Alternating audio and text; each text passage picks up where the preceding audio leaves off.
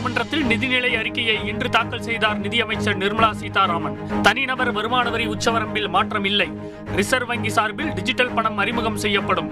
மாநில அரசுகளுக்கு ஒரு லட்சம் கோடி ரூபாய் வட்டியில்லா கடன். ஒரே நாடு ஒரே பதிவு முறை என மேலும் பல முக்கிய அறிவிப்புகளை வெளியிட்டார் நிதியமைச்சர் நிர்மலா சீதாராமன்.